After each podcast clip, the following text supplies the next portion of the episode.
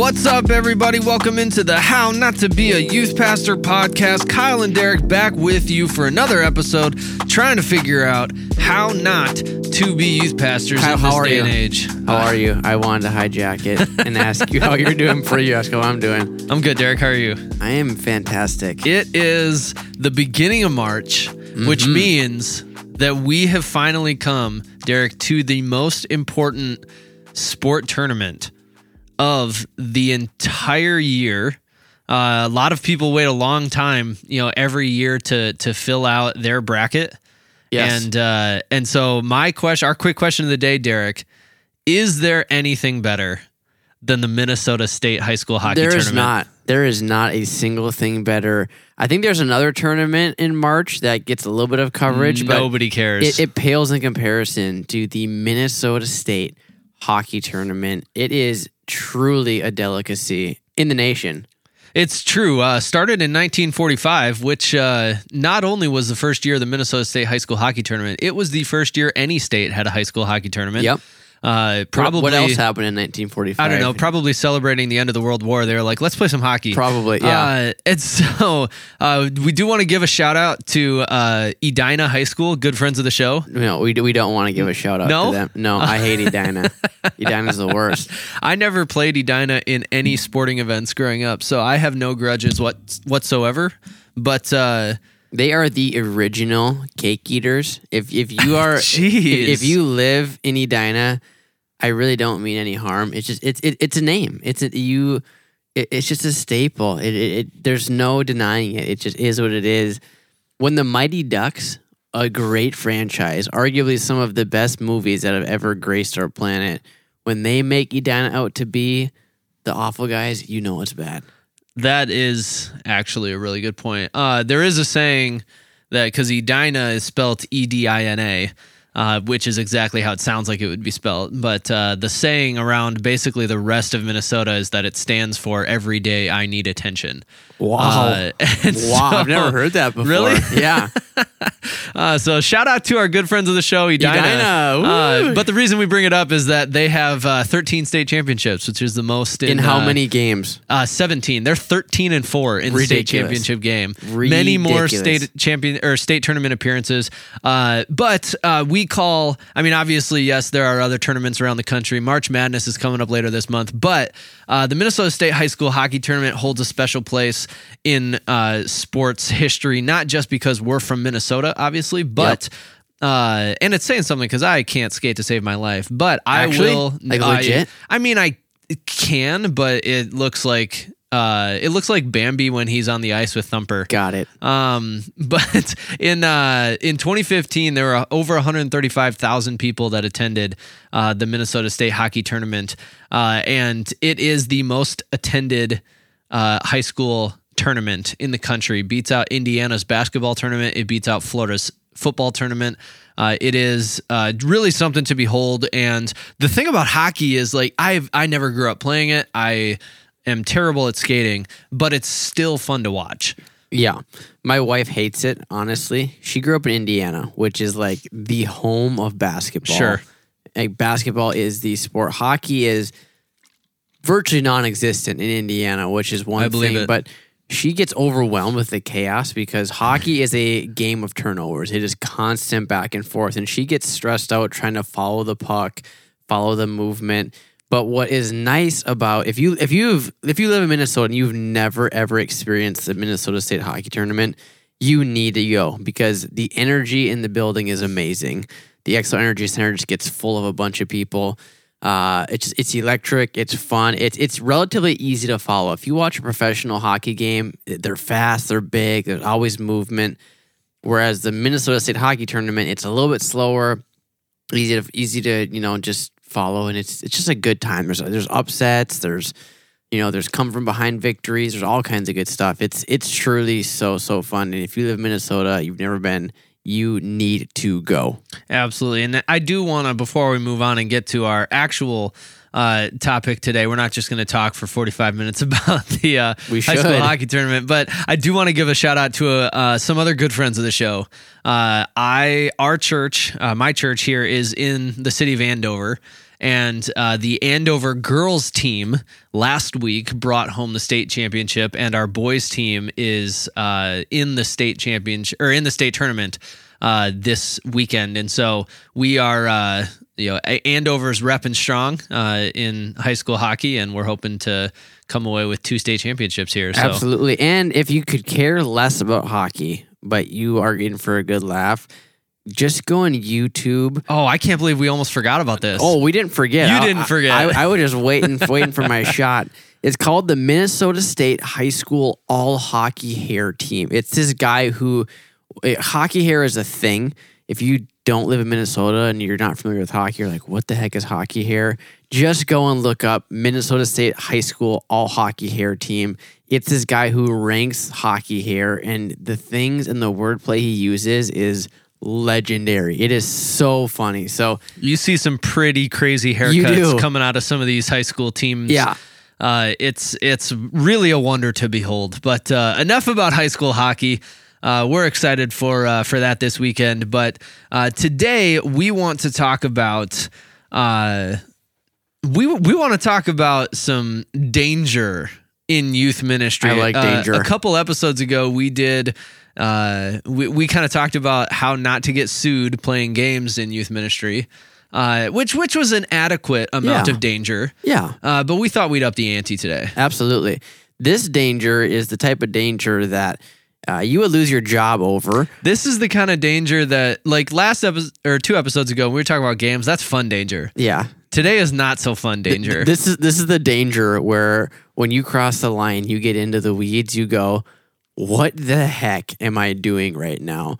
And uh, the the we don't we don't need to continue to just dance around the issue. Today, we want to talk about the danger of influence and power because quite honestly, we live in a culture and a world right now today that I feel like everybody wants to have influence. I mean, I have never heard the word like influencer more than ever. I mean, I, there's Instagram influencers. There's my son loves to watch these two boys named Vlad and Nikki on YouTube.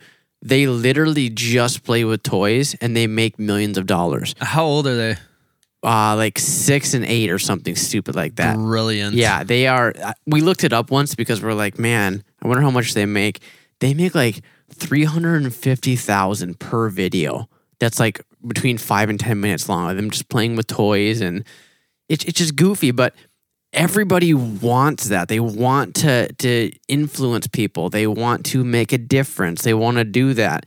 You know, I think as a pastor or as a youth pastor, really anyone outside of ministry, even we're all fascinated with like leadership podcasts. John Maxwell and all these great, great leaders have books and and podcasts and all these things that help you to up your influence and up your thing. And I think we all just naturally crave this desire to have influence and be an influence on somebody else around us.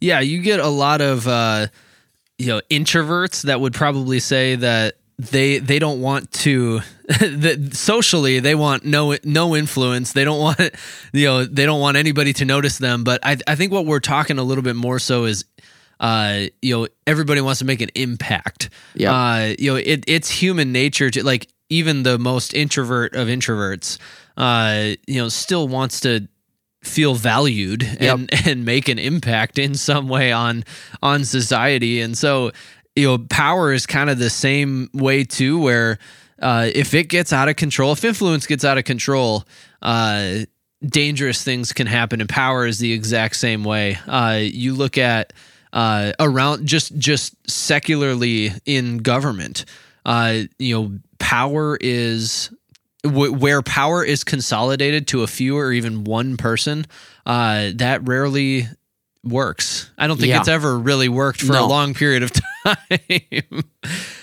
it's it's sad, and you know, dictators and and rulers around the world that have that consolidated power, they don't use it well because it's very easy to corrupt one single person.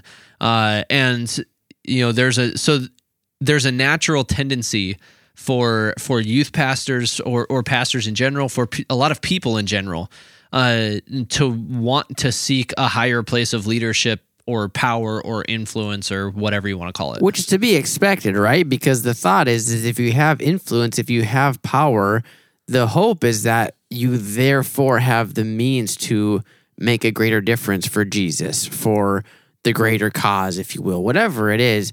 There's this idea that if I have more influence, if I have more power, I can do more, more good things. But what we want to talk about today is when that is the motivation, when gaining influence, when gaining power, when gaining a platform, even if you want to, if you want to call it that, when you are seeking a way to do more, to say more, to have a greater outreach and a greater scope, when that becomes the primary focus, there are a lot of pitfalls that that can kind of come along with that. And I think that the first one, namely, is when that becomes your motivation, you start to have a skewed perception of humanity. People become a means to an end. You're no longer just looking to help people. That might be the initial desire of yours, but when you're so fixated on getting more power or having more influence, you're just looking for numbers. You're looking for a more of a measurement to show I have more influence because I have this tangible measurement. And it's no longer souls and people, it's heads and numbers. And that is dangerous, dangerous, dangerous territory. Yeah, it becomes it becomes about the number of likes. It becomes about the number of views. It becomes you know everything boils down to a number, and there are a lot of reasons and and situations where numbers are important. A lot of situations where you know tracking, like as a youth pastor, tracking attendance.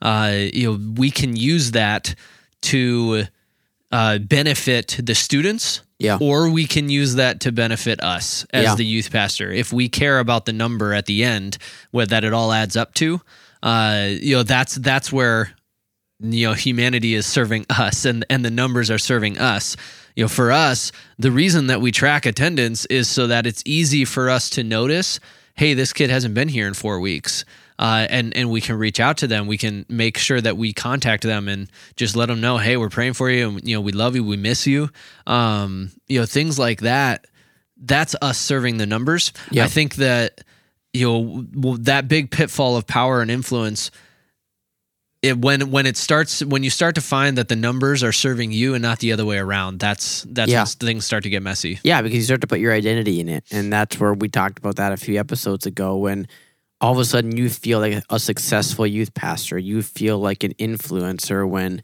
the numbers are good.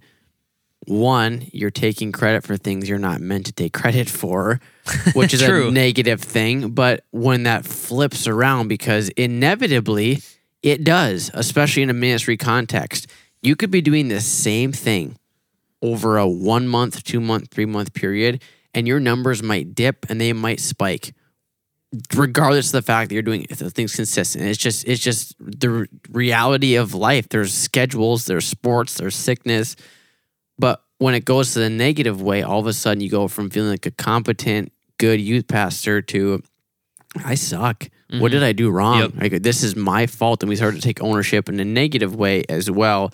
And so, like, what's just we numbers are a legitimate thing, and when you start to chase the numbers, it is a slippery slope of. It starts out as you're just tracking, but then it gets into something bad.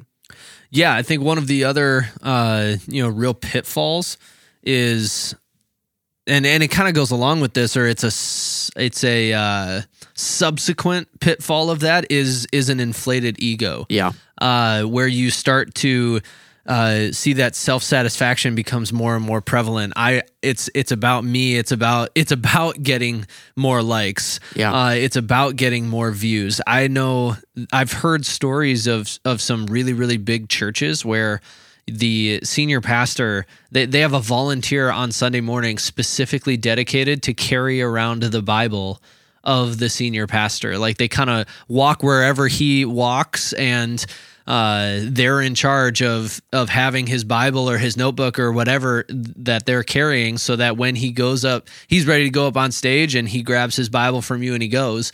Uh, and that way, he doesn't set it down and lose it somewhere. That seems pretty excessive Yeah. to me. That that is a, an example, I think, a really good example of that inflated ego. I understand, you know, if you've got notes in your Bible that you need to have on stage with you, yeah, don't lose them, but Yeah. figure out a better way than making a volunteer follow you around everywhere to ensure that doesn't happen. Well, and this is probably a gut check moment. I know I've definitely had this moment before. You've had a volunteer follow you around carrying No. your Bible? I wish people could see our facial expressions because some of these things are just Kyle and I and our experiences. So like that was never written down on our show doc here. So when he said that, I was kind of like, "Oh my word!" Like my whole facial expression changed a little bit. I'm sorry, man. Next time I'll say something that makes you feel better. Perfect. Thank you. I appreciate that. But let's talk about social media for a second as we talk about inflated ego. Because Kyle and I had a great conversation about a week and a half ago about this very thing of how it is so easy right now to not just get your worth, but almost garner the support and the words of affirmation from people based upon what you post on social media. Like I will I have had many, many, many gut check moments of where it's like, yeah, cool. You have a picture of you with a microphone, and there's a bunch of students who are, you know, raising their hands and they're, you know, going after God, and you post that. And even if your intention is right, I'm not saying if you do that, you're a bad person, but I've had that gut check moment of going, why do I want to post this? Am I posting this to like show you know the world that God's doing some cool things or am I posting this because I want people to see that I'm successful? Am I posting this because I want people very secret like like it's it's a it's a heart check, it's a gut check moment of why am I posting this? Because if I'm being completely transparent and completely honest, I think there's been those moments where it's like I want people to think that I'm successful. I want people to see what I am doing and like I I don't like admitting that because that's that's a very fleshly thing. That's a very egotistical thing. And so I'm not saying if you do that stuff that you're not you're not able to do that or you're a bad person, but it just goes back to the ego thing of why do we feel the need to justify ourselves based upon numbers, based upon influence, rather than just God's called us to do it and we're just going to do it because He told us to. Yeah, I think uh, a, a resource worth mentioning as a part of this conversation is uh, you know some of our listeners might be familiar with the Instagram account Preachers and Sneakers, and uh, it's kind of a hilarious uh, thing. If if you're unfamiliar with it, the Spark Notes version is there's a there's a guy from I believe Ta- Dallas, Texas, who started an Instagram account, kind of highlight as a joke, not really you know for it to go anywhere Yeah. but he he started an Instagram account uh, where he would post a picture of a well well known preacher, somebody like a Steven Furtick or a uh, Craig Groeschel, uh, Andy Stanley, take your pick, TD, Yeah. TD Jakes, Yep. and and he would post a picture of them with like a really expensive pair of sneakers on, and then also post with it like the resale value of those sneakers, kind of pointing out how expensive the sneakers are that some of these people are wearing. Sure. And it it kind of blew up. There were a lot of people that were intrigued by this account. A lot of people said, "Hey, I like what you're doing is really important because these people are hypocrites." A lot of other people said, "Oh my gosh, you're a horrible Christian for bringing such division to the church." Uh, and he wrote a book called Preachers and Sneakers, kind of talking about all this.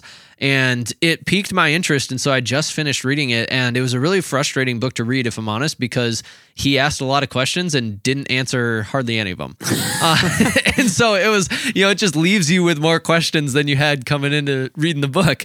But kind of the things that he raises the question on, and there's not necessarily a cut or dry answer on this, but when it comes to celebrity pastors, uh, especially, but really all of us you know why the the intention behind our actions is is really really important is it Yeah. inherently wrong for you know one of us to go on vacation and post some really cool pictures from our vacation no like if i've got some relatives or some friends that are genuinely interested in seeing my photos and i post them Yeah. so that they can see them Yep. that's not a bad thing and you know if if i'm posting stuff I'm posting photos from my cool vacation because I want to brag about my cool vacation. Uh, if I'm wearing you know really expensive clothes because it's a status thing for me, or Yeah. I want to show off to people, that heart is is kind Yeah. of where the the problem is, and it comes back to again this problem of an inflated ego. You know, I'm important. Uh, people care about me, and it you know the the actions that that I take don't necessarily have to line up with what I say because I'm so important. Yeah, and I think what you hit on is so critical is this heart of intention because we serve a God who knows our innermost thoughts. Mhm. We serve a God who knows exactly where our heart is at and you know there have been times where you might post something, you might do something, you might wear something, whatever it is, and even though that's not your intention, someone will assume that it is. And so you might post pictures of your great vacation with your wife, with your if if you're a female with your husband, whatever it is, and someone might go, "Oh man, they went on vacation again." Like they're just trying to rub it in my face when you might very well not be. And so just and and that's real quick. If you post something without those terrible intentions, and somebody sees your post, and for lack of a better word, they sin. You know, they get super jealous. They get Yep. super envious. That's not on you. correct. uh you know it's i think it's the same thing i i'm not going to sit here and pretend to know a lot about what goes on inside the female mind but Talk about dangers. i know cow. i know right but uh when it comes to social media Yeah. uh comparison oh my is word. is a huge huge thing. I mean we're both youth pastors. Like high school girls compare themselves to literally anybody and everybody around them. And social media can be a very dangerous trap for that. If if you are if you post a picture and somebody looks at it and they compare themselves to you and and you to themselves and and there's a negative uh there's a negative result there in their mind uh i mean that's that's a problem for them but Yeah. that's not inherently an issue that you're like i need to never post anything so that nobody ever Right. stumbles looking Right. at a photo of me or even even to, to bring it back full circle post about your ministry show the world what god's doing through your ministry but again what what are you focusing on Mhm. are all the pictures of you with a microphone and, and just like doing what you're doing or is it about students going after god? Is it about your church responding to god? Like what what is the intention behind what you're doing? If it's to sh- to give god glory and to show the world that he's on the move by all means go ahead. But i think our point here is when you are seeking that influence when you are seeking that power you feel the need to validate it. For and sure. one of the ways to validate that is by inflating and showing that ego on full display. Yep. And and when that ego uh you know matures in its inflation, you know, it gets Yep. gets real big, uh there starts to be kind of that self-sufficiency yep where you know you you personally no longer look for God to bring the fruit of your ministry. You you go out and it becomes almost this business of I'm going to go and get Yep. it. Mhm. Uh, I'm going to go and make it happen. Uh, not on God's timing, but on my timing, and that's dangerous. Oh, that is so. I mean, how many examples can we pull out of the Bible where where Yeah. that happens, where you start to get that that glimpse of success? And I can't remember who said it. It's such a good thing that I think about all the time. Of you know, the the the guy or the girl who said it basically said, "I don't fear failure. I feel I fear success because if I become so successful that I no longer see my need for the Lord." I'm in really, really, really bad territory. And I think about that all the time of when things are going well, give glory to God. I mean, just honor him and, and, and celebrate that and enjoy it.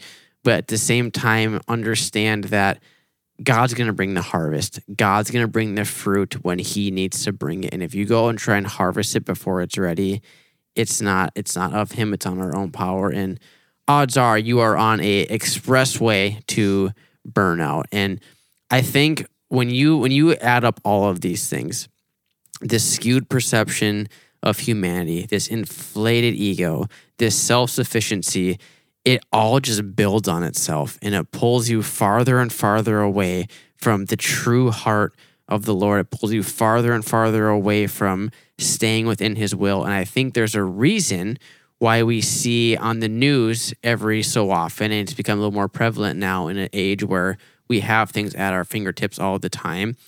But the moral failures and and, and the the misgivings of of pastors specifically in the last couple of decades, is alarming to me and it's scary to me. And as Kyle and I were talking about before, it's not because these human beings are bad people. It's not because their hearts aren't truly going after God. I think what happens is there's a real enemy who really wants to take out people who love God.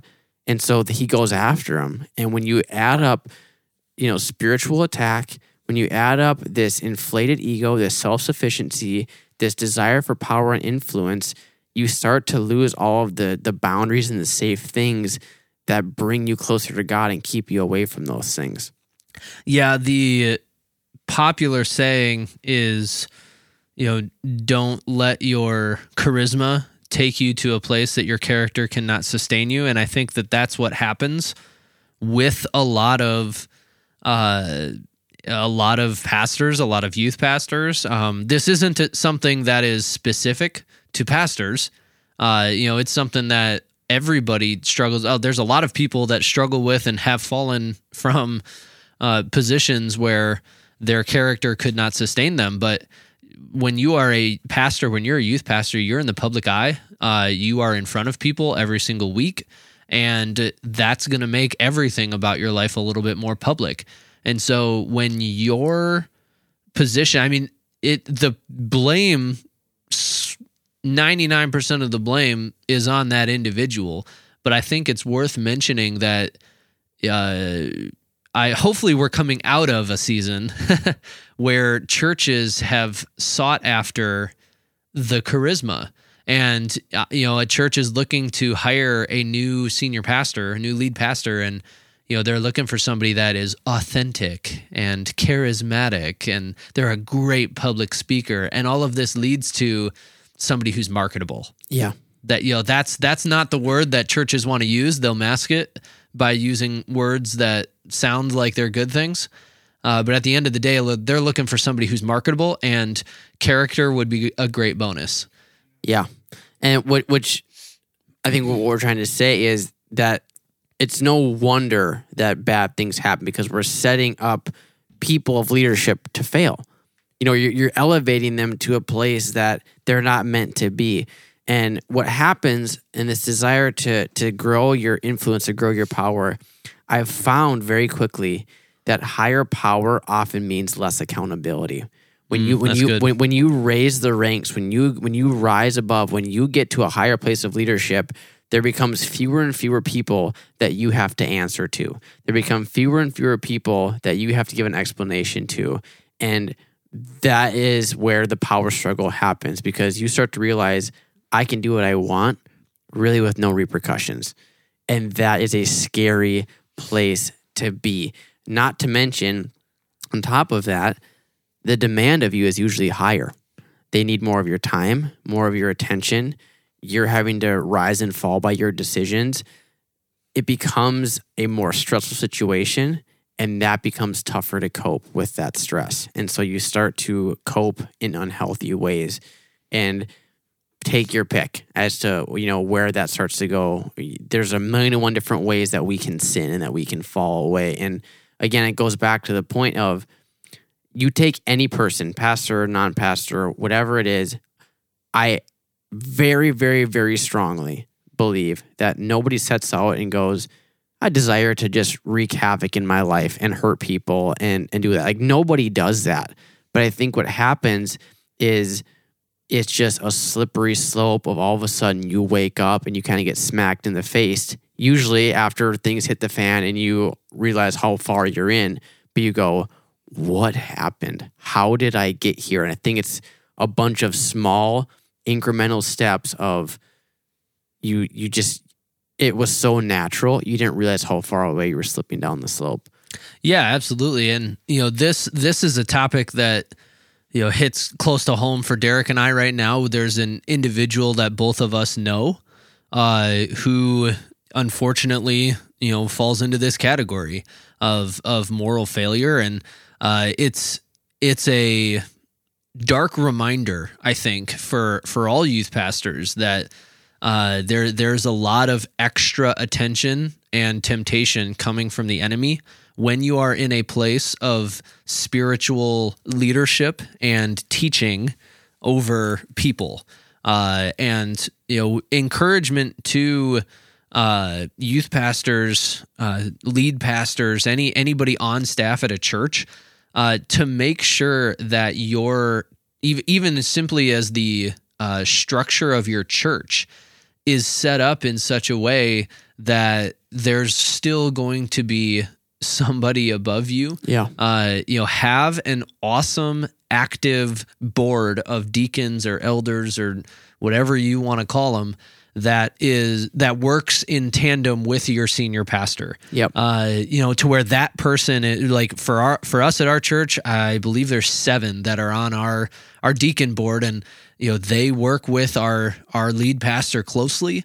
Um, you know, he there, there are plenty of things in our church's bylaws that you know, myself or our lead pastor cannot just do off of a whim. Right. Uh, you know, those things, a lot of things have to go through the board first. And I think that's a really healthy setup.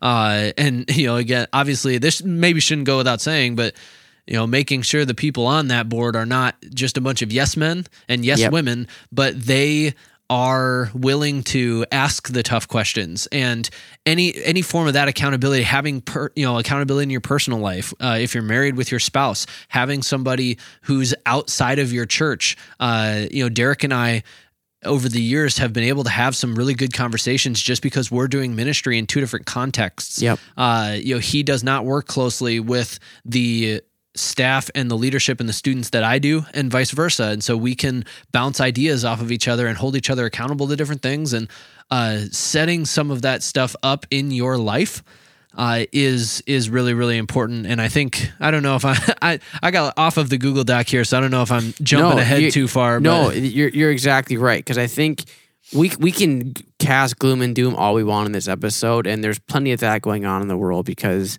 drama sells and it, it gets more dollar Oh, signs. But goodness yes it does you know, ultimately, you can have a successful, God fearing, God honoring ministry very well by doing some of the things we just talked about, right? Like you you can you can still honor God and do with things by posting on social media, by, you know, having all this stuff. And so what what's the solution? If we're not supposed to seek influence, if we're not supposed to seek power, what are we supposed to seek? And this might sound very elementary, uh, as my as my good friend Jake says, like this might sound like two plus two equals four, but at the same time, it works. Um, seeking Him. I love what it says in Matthew chapter six that seek first the kingdom of God, and all the rest of these things will be credited to you. Basically, saying seek God before your ministry plan, seek God before your own financial and personal, and all the rest of stuff. Just seeking God first takes away so much of the rest of this stuff. I'm not saying it solves every problem. I'm not saying all of a sudden your problems and temptation just evaporate, but when you spend intentional time to grow with God, it changes everything. I know my youth pastor, as he knew I was transitioning when I was in college, he was getting ready to, you know, basically commission me into the ministry. He told me very strongly, don't ever let your time with God be preparation for your ministry. And the, and the whole point is when we spend time with God, it needs to be because we are desiring to spend time with God, not so we can become better pastors and influencers. Our relationship with God is the foundation, it's the core of who we are. If that is not the strongest part of who we are, our ministry is built on shaky ground. And so the solution is to not seek influence and power. It's purely to seek Him. And when you seek Him, I think it's the character that ultimately follows, like Kyle's been talking about. Yeah, the uh the best way to fight against a fall of character is to strengthen your character, right? Imagine that. Um you know, and and that strengthening of character, you know, this uh, again you'd think it like Derek said, you'd think it goes without saying, but we're going to say it anyway. Yeah. Uh that strengthening of that character is going to come from God. Yep. And so, you know, intentionally creating accountability, doing the unseen things. Uh, how many times does Jesus talk about in the Bible? Like if if you want to pray and and you really want it to be impressive, don't do it on oh man, you're I, I can't even talk right now because my mind is getting so riled up about the I'm I'm gonna go on a mini rant here. I know many of our listeners have seen somebody post on social media about the quiet time that they're having with the Lord. What in the world is the point of that? Uh, my like that is the opposite of quiet personal time with the Lord. Like, don't post from your, uh, you know, your prayer room or your retreat or wherever you like. Just spend time with the Lord. Uh, you know, and it's I don't know.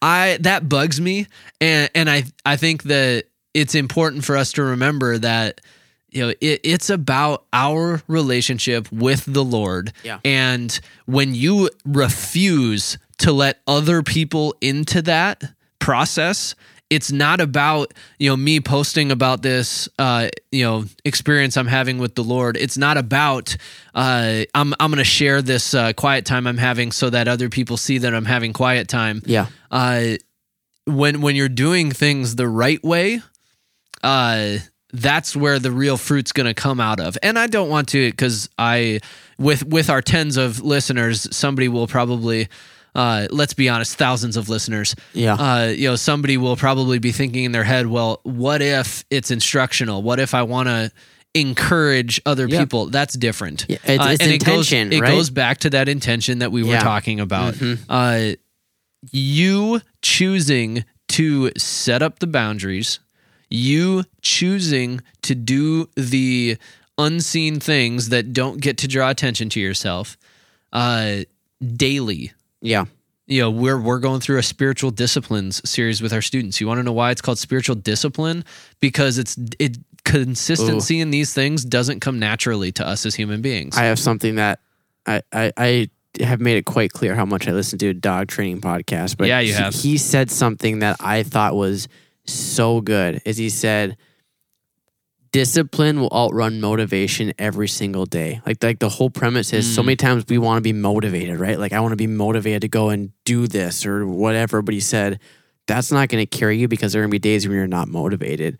Discipline carries you on the days you're really motivated and the days you're really not. And I thought that was like so so good because let's be completely real. There are days you don't want to spend time, right? Like you're busy, you got stuff. It's not because you're a bad person. You're just going, I don't want to sit down right now. I don't want to have quiet time. Quite honestly, I want to go and just play Xbox and just kind of drown my stress away. And that's that has its place anyway. I'm not trying to say that's not a good thing either, but being anchored in God is something that takes discipline. And um, I'm getting off on a tangent here. well, don't- I, I, have a I have a quote that I'm trying to use, but I'm having a really hard time figuring out uh, who it was because the quote that you came to mind was "Hard work beats talent when talent doesn't work hard." Oh my word! That that that's it's like a word. I know, scramble. right? Let me let me slow it down for you. Hard work beats talent when talent doesn't work hard. oh my word! That's and good. and it's kind of the same principle. I mean, bringing that into which real quick, it appears that Tim Notke, I don't know, some basketball coach somewhere, sure. uh, m- loosely affiliated maybe with Kevin Durant. Uh, like I don't know if he was Kevin Durant's high school basketball coach or what, but uh, that guy, a good friend of the show, Tim Notke. Good friend of the uh, show. apparently is the originator of that quote. But the the reason that I bring it up is that like with with our faith, with our spiritual disciplines, charisma is that talent, right? That I'm doing air quotes to Derek. That's a podcast. Nobody can see those. Uh, you know when when our charisma take our charisma can take us pretty far, but spiritual disciplines will take us a lot farther than our charisma will if our charisma is all we have. Yeah, absolutely. And you you mentioned accountability. I want to go back to that really quick because I have found accountability often is not given to you. You need to create that. Yeah. There's like you you talked about bylaws, you talk about things in church boards and church cultures. That's all great, but the bylaws of your church, if that's your only accountability, you're in some really, really. I mean, to me, Yep. that's kind of like It's not personal. no, and it, it's it's merely a safety net if that's what you want. Like if if if that is the only accountability you have in your life, that is like the bare minimum. That is like you risking everything. And so my recommendation with with youth pastors, anyone in ministry, really anyone who loves Jesus, I would say, go out and create accountability with somebody that you know is going to challenge you. Like if your accountability is somebody who you know is going to kind of be lax, it's kind of be like, "Hey, you screwed up. Like that's okay." Like that's not going to do you any good. Like you need to have accountability where someone's going to stretch you. Kyle and I have some very challenging conversations. It's not like he's saying, "Hey, you know, you suck," but it's like I can if you'd like me to. yeah, I mean, we have had conversations about our perception of ministry, our time with God, and like it challenges you to be better and to just like keep yourself in check, uh, especially when it comes to relationships. You know, one of the quickest ways to put yourself in a bad position in your marriage, in your relationships with friends, in your ministry is to be in unhealthy, inappropriate relationships outside of your marriage or something. And so to have accountability or you're checking in on that, again, the hope is you never even have to get close to that. Yeah. But I'd rather have somebody checking in and doing that than not because when there is that no accountability, it's no great. But yeah, you kind of hit the nail on the head earlier. But I just want to say when it comes to accountability, one, you have to create it a lot of times because it's not given to you, and two, challenge it to be real. Like I have my other accountability partner is my really good friend Jake, and we have an agreement. is uh, Jake a good friend of the show? Fantastic friend of the show. Good friend of the Joe Jake. Yeah, absolutely. Um, and we have a mutual agreement that no question is off the table. Sure. You can ask me anything, and I need to answer you honestly. Mhm. Um, and if it's a good accountability partner, it's a safe place to do that, and you guys can work together. But it's that that understanding and that accountability is just so good because no questions off the table, and it really forces you to stay on the course and stay anchored. Yeah, I like that. And the last thing that you know, it, it kind of all leads to it. It starts with seeking the Lord and uh, spending a whole lot of time with Him. Uh, real quick, uh, before we move off of the whole spending time with God thing, uh, I don't think we'll ever actually move off of that. It really all Yeah. revolves around that. But right? I have to find a way to bring a TV show into this somehow, and so uh, uh, my wife and I were watching an episode of New Girl uh, the other night. How many times have you watched that? Uh, not as many as I've watched The Office. Okay. Uh, Which doesn't it's, say much. It's it's one of those shows that like once you've seen it, it's a great show to just have on in the background Yep. while you're doing other things. So it's on sometimes. I'm not actually watching it intently, but uh, you know, I'm like doing our finances, like ju- like our personal finances, and it's just on in the background. But there was an episode where uh, this this one individual in the show, Winston, had told his girlfriend, like, yeah, you know, maybe we need some space. And the uh, the other guy was like, listen, do you want to know what that excuse me, you want to know what that means? It's like, hey, Derek, come here. Like, don't give me any space. And so, you know, the guy comes and stands literally right next to him. See? Like me and Derek are standing this close to each other. It makes it really hard for you and I to do anything. Yeah, You know, Derek backs up. Now now you and I can have all the fun that we want. Yep. And that's obviously not exactly how they worded it on the show, uh, but I didn't want to repeat that Well part. done. Um, Yeah. But my point is, when it comes to spending time with the Lord, if you are really, really close to the Lord and you're spending a ton of time with Him, it makes it a little bit harder to go do stupid stuff. Yep. Uh, and and it makes it harder for your mind to get into that mindset of of ego and of inflated importance and and some of those things. Yeah, So absolutely. And I think what that ultimately under exemplifies is this humility piece. The antithesis to ego is to be humble. that was a big word. Eh, Thank you. I, I, I of you. try. I try. and I feel like there's this understanding of humility that is flawed. I feel like a lot of times when people say, I'm trying to be humble, it means like just berating yourself and cutting yourself short of what is Yeah. actually happening. And that's not actually true. Humility is just understanding that I'm here and I'm in this spot because God's put me here. I didn't earn this spot. I didn't work my tail off. And because of my talents, because of my vigor, because of my anything, it's why I'm here. It's understanding that God's put me here. In a lot of ways, for me, it's kind of like if you are, I think of almost like inheritance sometimes. Like if you have a rich grandpa or a rich father who passes away early and you grow up as a kid, a multimillionaire you didn't do anything to earn that, right? Like you you were you were just given that. In a lot of ways, that's what grace is. Yeah. God did all the hard work and he's given us that grace and he's put us in this spot. And so we would be foolish to think that we're here because of that. And so when I think of humility, to me it's just I'm here because God's put me here and things are going really well right now and praise the Lord, he's used some of my natural talents and stuff, but I'm here because he's put me here. And when that is your perspective, that humble spirit, that is where we look at people like David in the Bible, a man after God's own heart, who made a lot of foolish mistakes, some really, really, really big ones.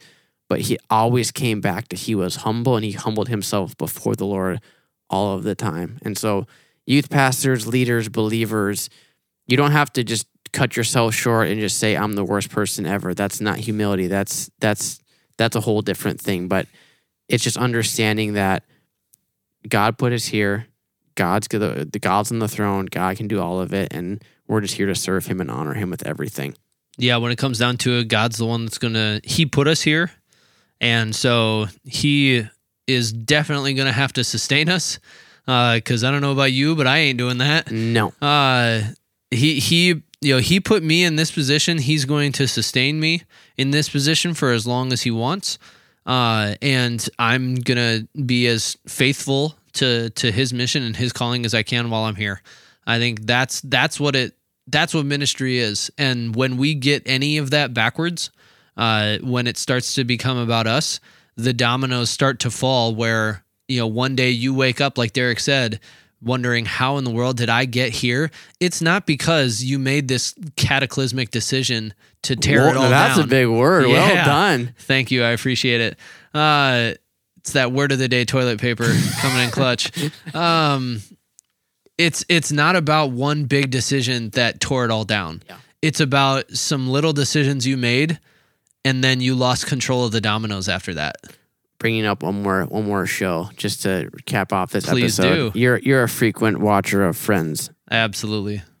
I just saw the uh I was on a plane ride a couple weeks ago and finally saw the reunion show Just that now. they had. Wow. Yeah. Yeah. Well, I okay, not everybody can spring for HBO Max all the time. Like my goodness, could you pick a more obscure streaming service to be on, friends? Come on. What that is very true. I just I hijack off my family's hard worked money that they just give us the logins for. What was it you just said about grace Yeah, exactly. having something you didn't earn? hey, I wasn't rubbing it in your face. I'm just saying. Um, but no, like even as you're saying that, I think of the episode where they get that cheesecake. like like Chandler and, and Yeah, they do. Rachel just like have a little bite, and all of a sudden, like as the episode goes on, they're straight up stealing a brand new one off of that lady's step. yep. That really is what it boils down to. Is you think I can make a small compromise here, and I go unpunished, and then you go for the next bigger compromise, and all of a sudden you do wake up and you go, "What the heck am I doing?" Mhm. You know, and there there is there is redemption to that. We serve a God who is you know able to do all this good stuff, but you know at the end of the day, if we don't have to go there, definitely prefer to not. I got one more TV show reference. We're just gonna keep going. I love how we just like we're Uh, doing so good, and then now No, like, but this is it's all re- if it's all relevant, it's okay, right? absolutely. Uh, I've actually used their a clip from The Office multiple times. Uh, this same clip many times on Wednesday nights uh, to to talk to help illustrate some different points. But there's uh, there's the episode where Dunder Mifflin gets bought by a parent new parent company Sabre, Sabre. and Sabre, and they the Sabre sends them like some new printers and, and some uh, fax machine different things, and they just kind of tear into the boxes. Yeah, and then later on realize there was a letter that came with them that says you know wait to open these until gabe shows up mm-hmm. and he'll walk you through it all. Well they already opened everything so now they're trying to shove everything back in the box but like they basically tore the box in half when they ripped it open and nothing is fitting right back into this box. And Yep. it, i think that's the that's the image i think of when you're something in your life got out of line and something's starting to get exposed Yep. and you're trying to piece it back together and it is Yep. just not working it's it is not having it No. you know it is so much less messy yeah, to keep things in the order they were supposed to be in the Yep. first place. Well done. Are we out Well of uh, TV show references? You know, next time we have to come up with a fun episode, I think we just pull out a random scene from a random show, and much similar to our Thanksgiving episode, we have to come up with the sermon illustration I based got- upon that clip. I got some really good ideas already churning in my head for that now. That's uh, that's brilliant. Maybe we'll have to- episode fifty-two, our, our one-year celebration, which Oh. is which is not that far That'd be away. good. Yeah, That'd be good. Coming back up in August. Yeah. Yeah. We're uh that's that's gonna be so fun. Are we over six months into this now? yeah. This is this will be episode thirty-one, and Wow. so when you think How of fifty-two in a year, yeah, Uh that that's good math Thank you. you. Yeah, Thank you. twenty six I if you halfway. Yeah. Proud of you. That's uh that pretty much wraps up today's maybe our show wrapped up about five minutes ago, but uh we appreciate wrapped up five minutes into it after we started talking about the hockey tournament. uh, we appreciate you guys uh, checking out our podcast, giving a listen. Uh, give us a, a, you know rate on Spotify, Apple Music, or Apple Podcasts, whatever Apple. And we need five stars so our ego can be intact. Right? Yes, obviously our ego needs to needs. I haven't checked in a while to see if like we've gotten anything other than five stars. Probably not because we're so good at this. Uh, but uh, how not to? If, i any negative feedback, we encourage you to email us at how not to be a youth pastor at gmail.com. All the five star stuff, put it publicly. Absolutely. But any negative stuff, just privately to our inbox so that we can, uh, it can quote unquote go to our spam folder. Yeah. Uh, and we will mysteriously lose it. So uh, that just about does it um, for today's episode. On behalf of Derek and I, I think it's about time that we uh, go ru- brush up on our show trivia for episode 52. Goodbye. Goodbye.